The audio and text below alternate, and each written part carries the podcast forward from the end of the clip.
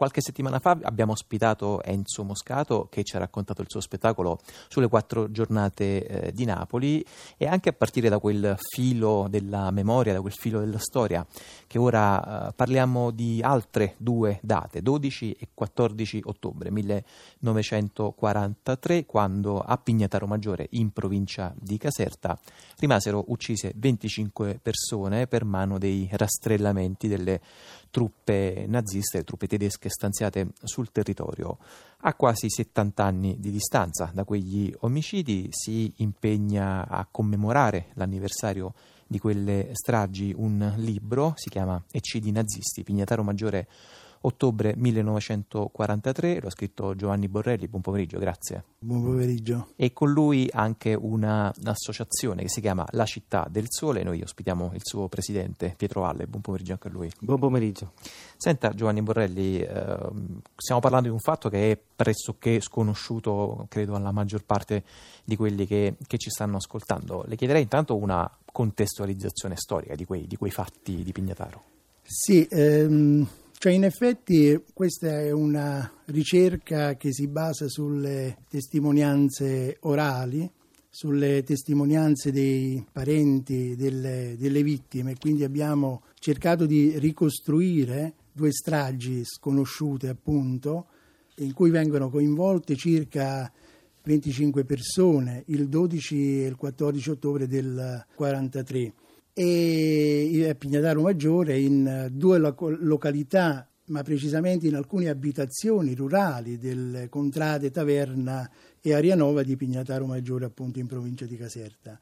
Avvenute queste due stragi, eseguite appunto con una con disumana efferatezza e dicevo mh, mm, hanno coinvolto 20 civili tra uomini, donne, ragazzi e un bambino di pochi mesi e in più queste due stragi poi sono state accompagnate da altri cinque delitti isolati perpetrati proprio nel centro abitato con fredda determinazione dalla Hermann Goering. Senta Borrelli, stragi dovute a che cosa? Quali furono le cause scatenanti? Ecco, eh, qui eh, andiamo diciamo nella, nel, nello specifico.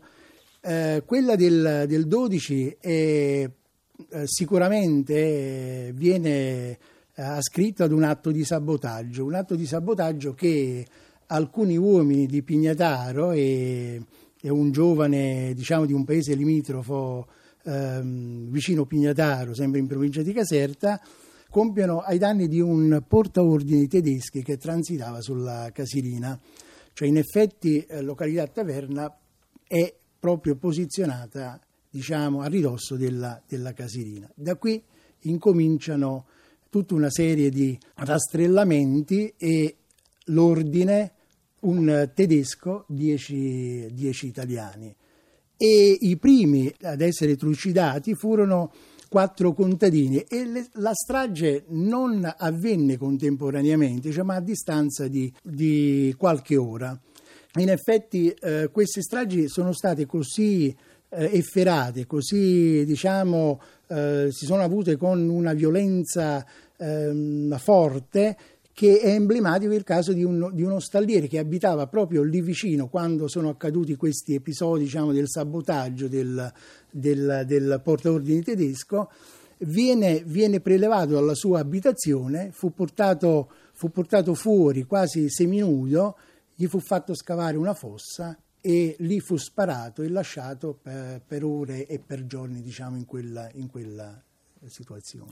Senta, Pietro Valle, eh, è abbastanza incredibile che un fatto così rilevante eh, come appunto il massacro di 25 persone in pochi giorni in una piccola città di provincia del sud non abbia praticamente per 70 anni avuto nessuna ricaduta eh, storiografica, non ci siano stati studi più o meno seri e pare che se ne sia dovuto occupare appunto un'associazione culturale come la Città del Sole, operazione assolutamente meritoria ma abbastanza eh, stupefacente. Come si, come si spiega lei insomma questa disattenzione quantomeno degli storici? Sì, siamo in tempi di guerra, quindi è un periodo in cui queste, queste stragi si fanno su tutto il territorio.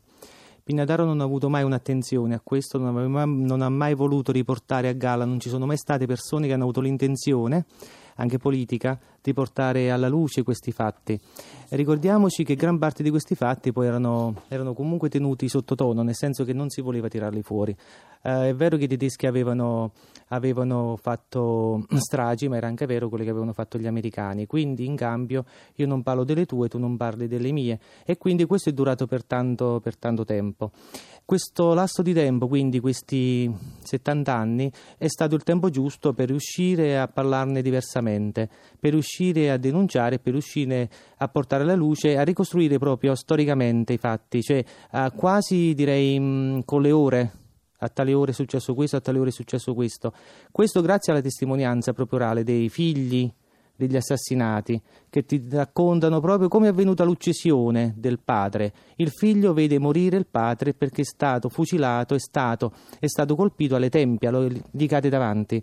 La bambina vede, la mamma la alza per, far, per fargli vedere cosa sta succedendo al padre. Lo stanno ammazzando a pochi metri a pochi metri da lei e poi verrà buttato in una, in una fossa. Eh, diciamo che c'è, sta, c'è voluta la volontà di privati, privati cittadini, attenti, sensibili a queste tematiche affinché si potessero raccontare. Senta Giovanni Borrelli, questo Eccidi nazisti, Pignataro Maggiore, ottobre 1943, è appunto anche un libro di storia, ma è un libro di storie. Uh, prima di entrare qui in studio lei insomma, ci diceva che c'erano alcune testimonianze che le premeva particolarmente Sì, raccontare. sono testimonianze diciamo veramente pregnanti perché quando abbiamo fatto questo lavoro di ricerca che è stato fatto poi eh, a più mani, eh, coinvolgendo molti dell'associazione culturali, e sono testimonianze che veramente eh, hanno, hanno, qualcosa di, di particolarmente pregnante. E, e, la, e la, la, testimonianza diciamo, di, un, di Rotoli Antonio che allora aveva sei anni quando suo padre è stato, è stato ucciso. E quindi lui ricorda molto nitidamente questa questa storia eh, quando i corpi vennero diciamo disotterrati.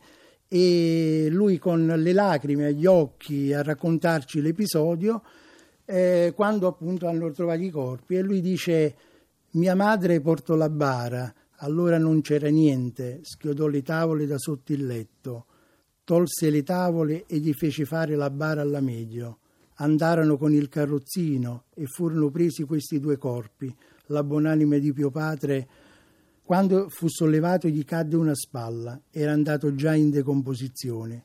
Mi ricordo bene perché c'ero pure io quando li hanno presi, gli fu sfilata la giacca. C'erano dei soldi bagnati e lacerati. Li misero ad asciugare su una pietra. Non aveva le scarpe, pure le scarpe gli avevano rubate.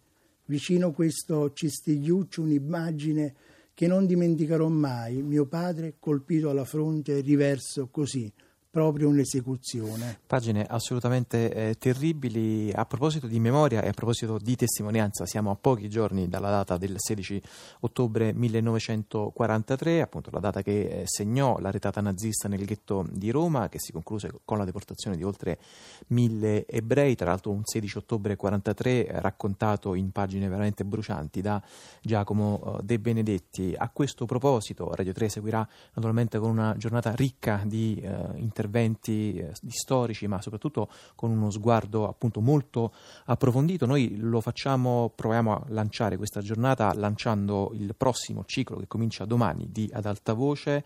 Eh, vi facciamo sentire l'incipit di 16 ottobre 1943 nelle parole, nella voce di Monio Vadia. Una strana figura sulla quale si vorrebbero avere i più ampi ragguagli appare l'11 ottobre nei locali della comunità accompagnato anche lui da una scorta di SS. Al vederlo si direbbe un ufficiale tedesco come tutti gli altri, con quel più di arroganza che gli dà l'appartenere a una specialità privilegiata e tristemente famosa. Tutto divisa, anche lui, dalla testa ai piedi, quella divisa attillata di un'eleganza schizzinosa, astratta e implacabile, che inguaina la persona, il fisico, ma anche e soprattutto il morale, con un ermetismo da chiusura lampo. È la parola verboten tradotta in uniforme, proibito l'accesso all'uomo e all'individuale passato che vive in lui, che è la sua storia e la sua più vera specialità di creatura di questo mondo. Proibito vedere altro che questo suo presente, rigoroso, automatico, intransigentemente reciso. E questa era la voce di Moni Ovadia che leggeva da 16 ottobre 1943 di Giacomo De Benedetti il nuovo ciclo di Ad alta voce che comincia qui eh, su Radio 3 eh, domani. Gli eccidi nazisti di Pignataro Maggiore sono raccontati nel libro di Giovanni Borrelli, lo ha sostenuto l'associazione La Città del Sole presieduta da Pietro Valle. Io ringrazio davvero molto tutti e due per questa testimonianza. Grazie.